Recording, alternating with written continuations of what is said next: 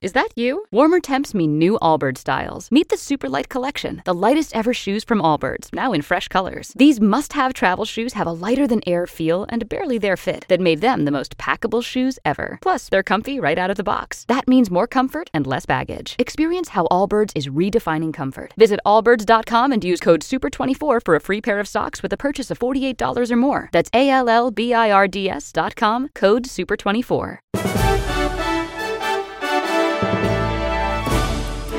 This week on Viewpoints. Amazon seems totally invincible. I think, you know, last year Facebook seemed totally invincible, and then it went all meta on us and seems highly invincible at this point. Exploring the decline of another seemingly invincible company, General Electric. Then, the waitress will bring this big slab of cream pie to the table, and just like you look to the table next to you and you look over and say, I want a piece of that, you know? You're gonna need to grab a piece of pie after this story. I'm Marty Peterson. And I'm Gary Price. These stories in depth this week on your public affairs magazine, Viewpoints. I wanted to know why some people who get COVID 19 get it so bad. I found out it may be because they have a high risk factor, such as heart disease, diabetes, being overweight, smoking, and asthma. Even if symptoms feel mild, these factors can increase your risk of COVID 19 turning severe. So if you're at high risk and test positive, there are things you can do, like asking your healthcare provider if an authorized oral treatment is right for you. Learn about an option at treatcovid19.com. This message is sponsored by Pfizer. Join Macy's and Big Brothers Big Sisters of America to empower kids across the country to reach their full potential. Throughout the holiday season, donate online or round up your Macy's store purchase up to 99 cents and donate the extra change. You'll help make meaningful matches between adult volunteers and children, creating positive relationships that have a lasting impact. Give back today and find out how we're empowering brighter futures at macys.com/purpose.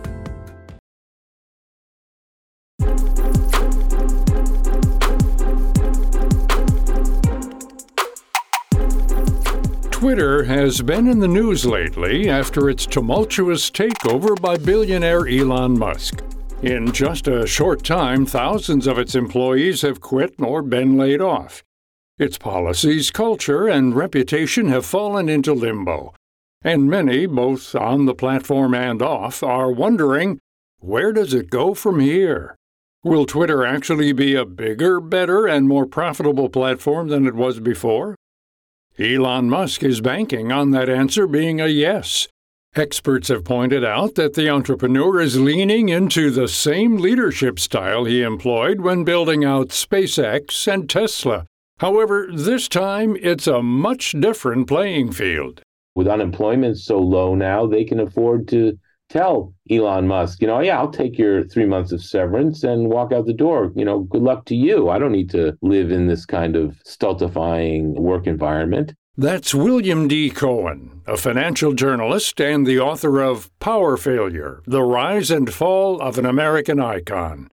There's no arguing that Twitter is at a defining moment right now. Today, it's a well recognized name in the social media landscape but like many before it, this power and prominence can disappear in a flash. Cohan says no company is guaranteed eternal survival. A series of bad decisions by leadership can break a company. Take Sears, for instance, which started in 1893. At one point, it was the Amazon and Walmart of its day. In 1969, two thirds of Americans shopped at Sears, and its sales accounted for 1% of the total U.S. economy. Today, the brand is non existent, down from 3,500 locations at its peak to just about 20 stores remaining. Looking back, it failed to keep up with e commerce, modern brands, and made a series of bad decisions.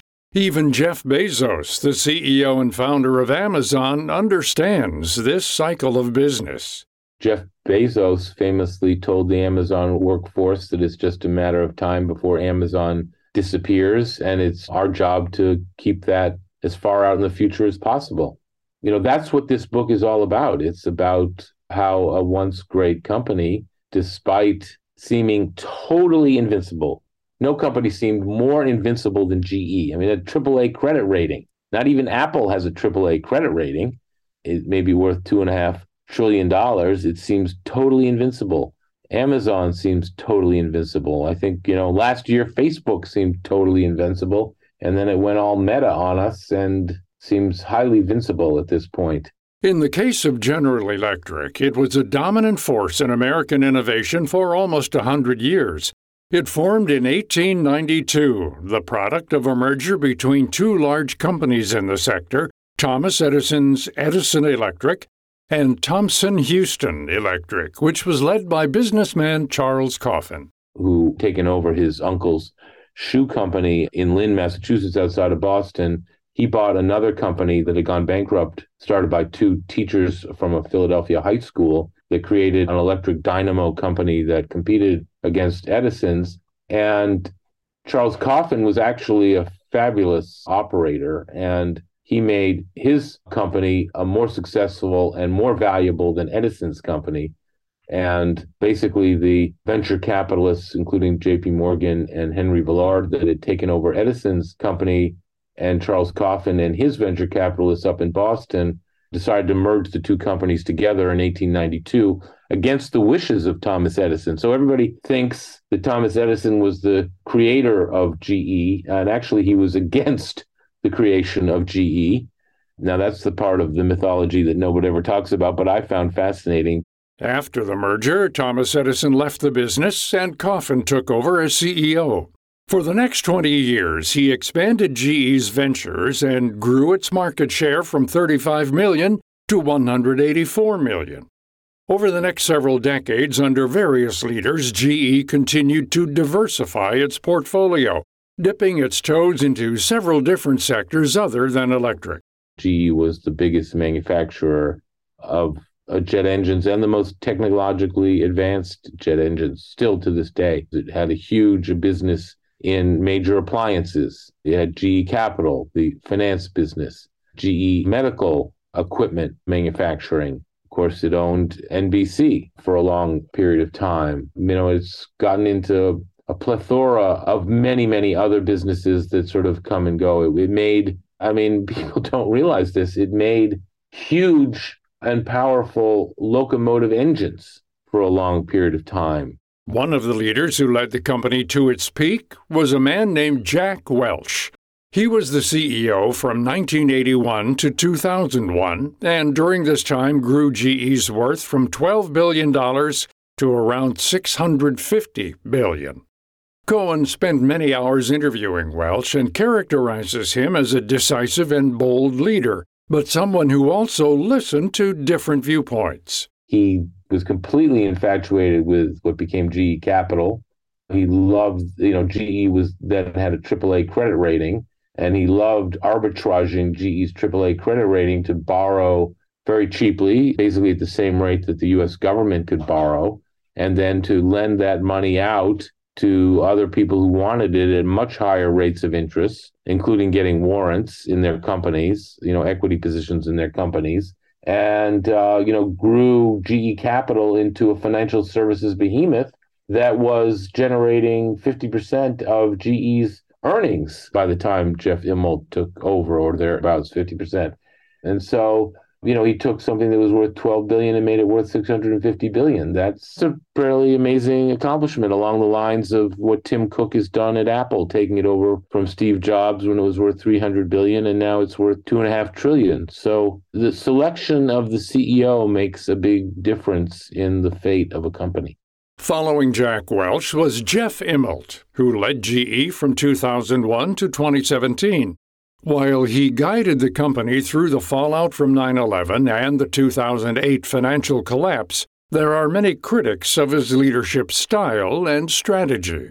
I don't think he was as open minded. You know, once he made a decision, that was kind of it. And his view was either, you know, get on board or get out, you know, sort of like what we've been hearing out of Elon Musk and Twitter recently. And you can see that that can be very polarizing and can often result in people saying, uh, you know, either the hell with this, I'm out of here, or, you know, in the case of Jeff Immelt, he ended up firing people who disagreed with him.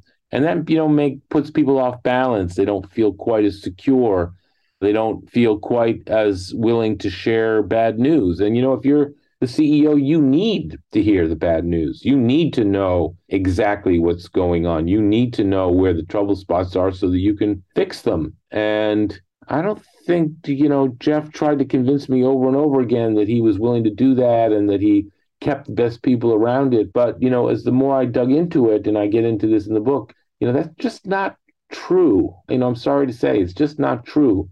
During Immelt's reign, GE lost many of its most talented people. In the wake of this shift, Cohan says the business ultimately lost focus and failed to stay ahead of competitors. Earlier this fall, GE announced that it plans to downsize its offices in Boston and is splitting up into three separate ventures healthcare, aviation, and energy. You know, at its peak, GE was worth $650 billion. Now it's worth about $90 billion, which is not nothing, obviously, not 650, but not nothing. And then each of these three parts, I mean, I think one of the reasons they're splitting up is because they think that the some of the parts will be worth more than the way GE was trading together. The whole thing is a rather sad denouement I think if Jack Welch were still alive, this would probably kill him. But times change, leadership, CEOs have different points of view. And just like elections have consequences, CEOs have consequences. And we're seeing that in real time. We can see in the GE story that even once invincible companies can get themselves into trouble and can incredibly disappear. So I think that's a cautionary tale for investors, for creditors, for employees, for management teams. This is the kind of story that should be taught at Harvard Business School. This should be a case study.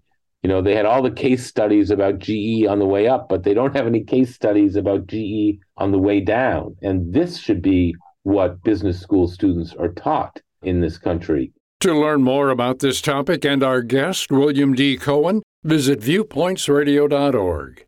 Also, check out his new book, Power Failure The Rise and Fall of an American Icon, now available online and in bookstores. This segment was written and produced by Amira Zaveri. I'm Gary Price.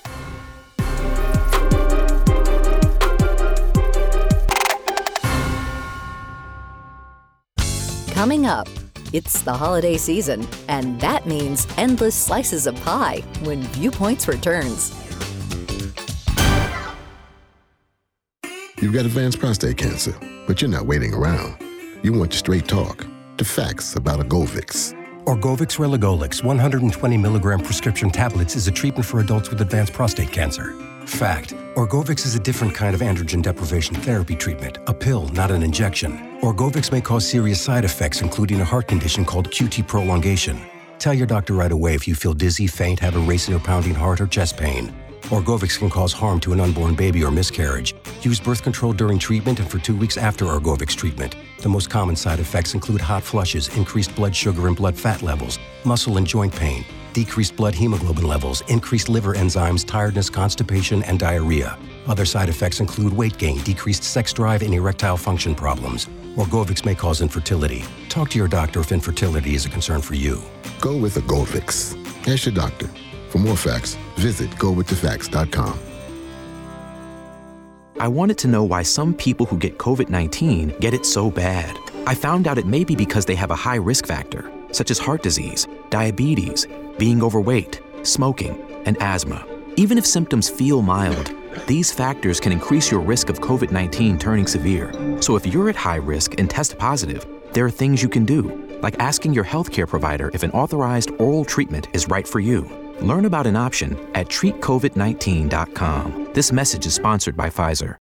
Nacho fries are back at Taco Bell. You know, the fries covered in bold Mexican spices you dip in a warm nacho cheese sauce. You could also dunk them in nacho cheese sauce or pour the sauce onto a pile of them and create like a nacho fries nachos. The thing is that you eat them with nacho cheese sauce. That's what makes them nacho fries. Otherwise, you're just eating fries and sipping on nacho cheese sauce, and that's the wrong way.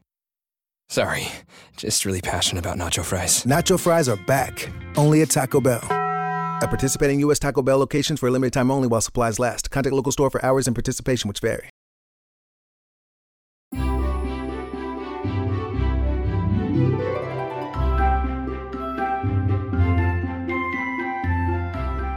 Sweet pies, hand pies, even fried pies. The world of pie is endless and delicious.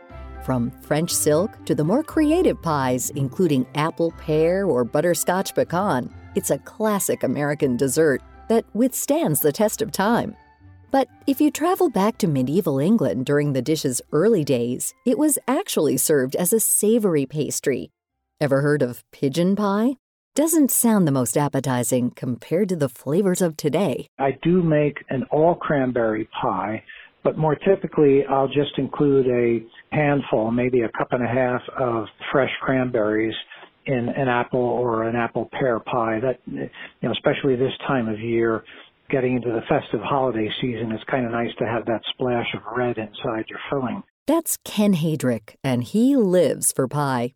He's built a reputation for perfecting different variations of the delicacy and says everyone at any skill level can create one at home. Haedrich is a longtime food writer and cookbook author of the new release Pie Academy, Looking back, his love for the dish began when he was a child, and his parents would spend long afternoons baking in the kitchen. I was one of seven kids, and my mom and dad would put us in the Woody station wagon, and we'd go up into the foothills around Plainfield, New Jersey, where I grew up, and they would pick up big bushel baskets full of apples. And then we'd all come home, and the kids would sit around the table and watch mom and dad make their apple pie and dad was the crust guy. He'd get out his can of Crisco and start whipping up a crust. And mom was the fruit gal and she would cut all, all the apples.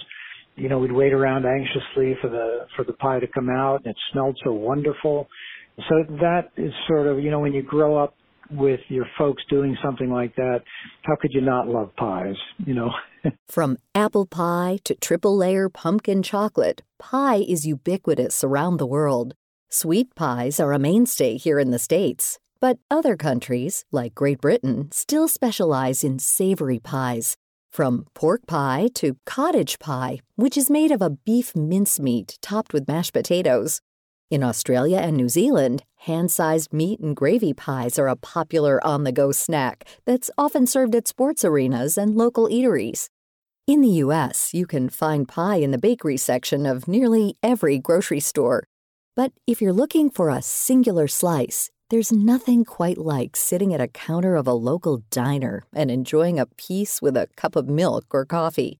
Haedrich highlights that many diners in the U.S. are particularly good at doling out hefty slices of homemade cream pie. Thick pastry cream filling and then the whipped cream mounted high on top or I mean, they're just, sometimes a meringue, and they're just beautiful. I think there's just something about them being these big American originals. You know, people just love these pies, and you see them. You know, someone will order one, the waiter will, or waitress will bring this big slab of cream pie to the table, and just like you look to the table next to you, and you look over and say, "I want a piece of that," you know.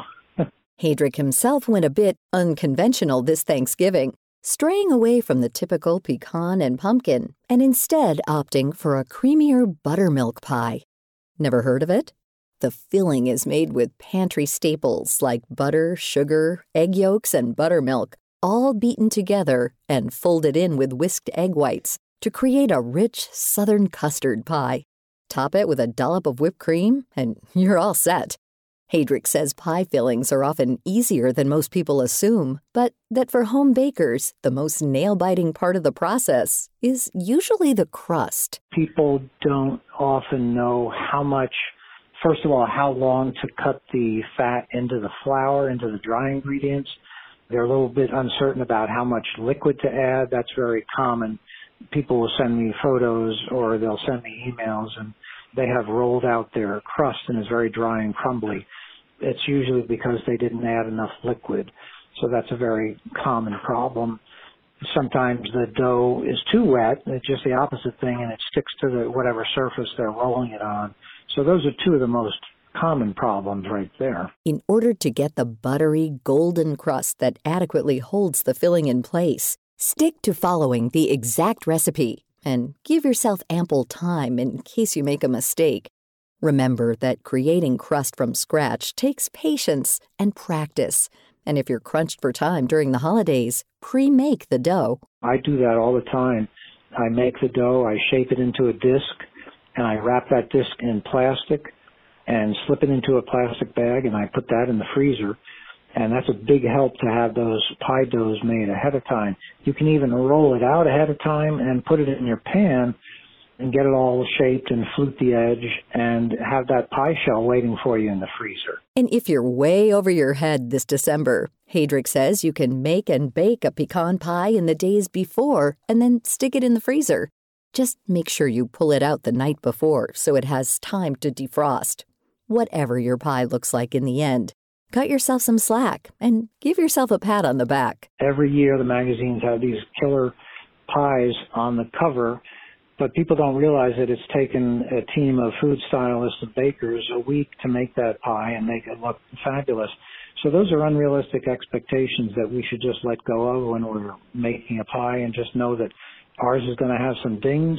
It's going to bubble over the edge. It's going to be a lot of things, but it's probably not going to be perfect. And that's perfectly okay. Whether you stick to the traditional classics or venture outside the box this holiday season, remember that all pie is good pie. To get recipes and find step by step instruction, check out Ken Haedrich's new book, Pie Academy, available in stores and online now. You can also view helpful videos and tips at pieacademybook.com. To find additional links and archives of past shows, log on to viewpointsradio.org. This segment was written and produced by Amira Zaveri, studio production by Jason Dickey. I'm Marty Peterson. Viewpoints returns in just a moment. Join Macy's and Big Brothers Big Sisters of America to empower kids across the country to reach their full potential. Throughout the holiday season, donate online or round up your Macy's store purchase up to 99 cents and donate the extra change. You'll help make meaningful matches between adult volunteers and children, creating positive relationships that have a lasting impact. Give back today and find out how we're empowering brighter futures at macys.com/purpose. I wanted to know why some people who get COVID 19 get it so bad. I found out it may be because they have a high risk factor, such as heart disease, diabetes, being overweight, smoking, and asthma. Even if symptoms feel mild, these factors can increase your risk of COVID 19 turning severe. So if you're at high risk and test positive, there are things you can do, like asking your healthcare provider if an authorized oral treatment is right for you. Learn about an option at treatcovid19.com. This message is sponsored by Pfizer.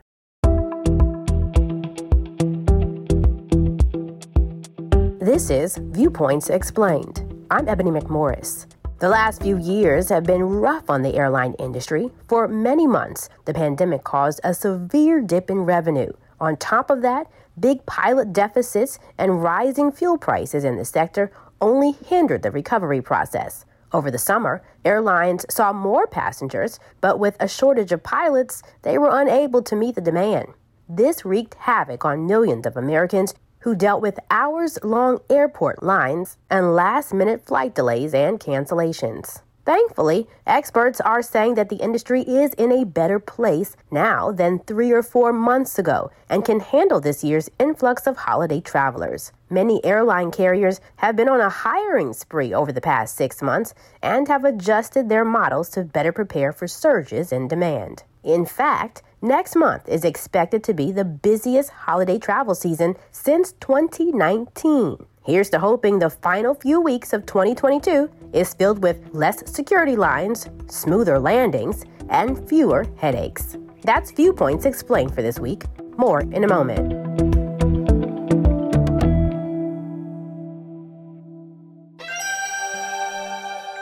Welcome to Culture Crash, where we examine American culture, what's new and old in entertainment. No time of year has more classics and standards than the holiday season. Beginning in early November, you can't help but to start hearing the familiar Christmas tunes of years past in department stores and on the radio. Now, personally, I'm a strong believer that Christmas music is appropriate starting on Black Friday and extending until New Year's Day. Once Thanksgiving dinner is done, I pull the records out of the drawer, and once New Year's has passed, I put them back away. Metaphorically speaking, of course. What I literally mean is that I take a Christmas playlist out of a hidden folder in Spotify for a month or so, and then I hide it again. But either way, I enjoy the Christmas classics. Chuck Berry singing Run Run Rudolph, Frank Sinatra's Let It Snow, Let It Snow, Let It Snow, and Nat King Cole's Joy to the World. I also enjoy some of the more modern Christmas wrinkles, like NSYNC's infectious Merry Christmas, Happy Holidays, or Kelly Clarkson's Wrapped in Red. But like all families, my family has some holiday traditions of our own. My dad's favorite Christmas tunes come from the Beach Boys, so around this time of year I like to enjoy Little Saint Nick, Santa's Beard, and The Man with All the Toys.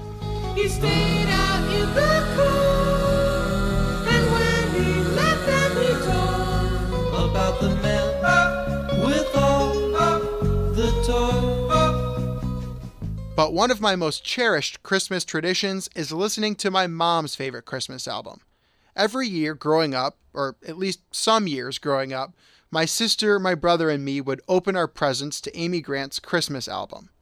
Nothing says Christmas Day to me more than hearing Amy Grant singing Emmanuel.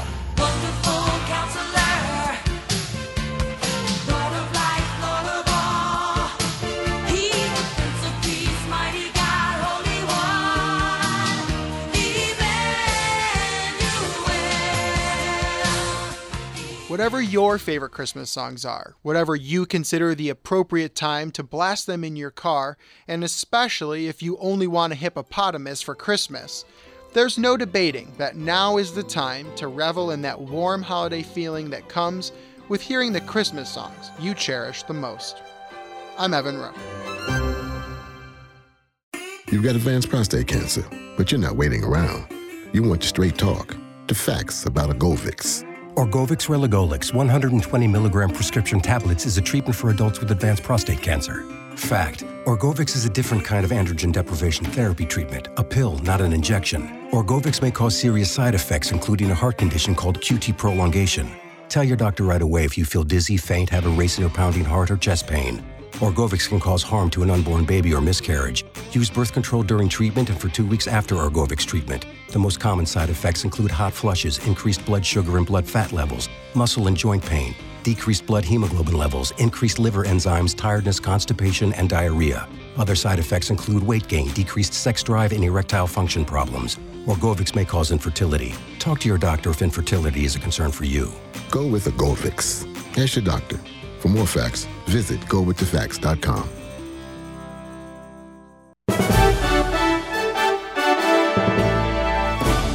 that's Viewpoints for this week. Follow us on Twitter, Facebook, and Instagram to learn more about upcoming shows and find a library of past programs on Apple Podcasts, Google Play, and Spotify. Plus, you'll always find previous segments and more information about our guests at viewpointsradio.org. Join us again next week for another edition of Viewpoints.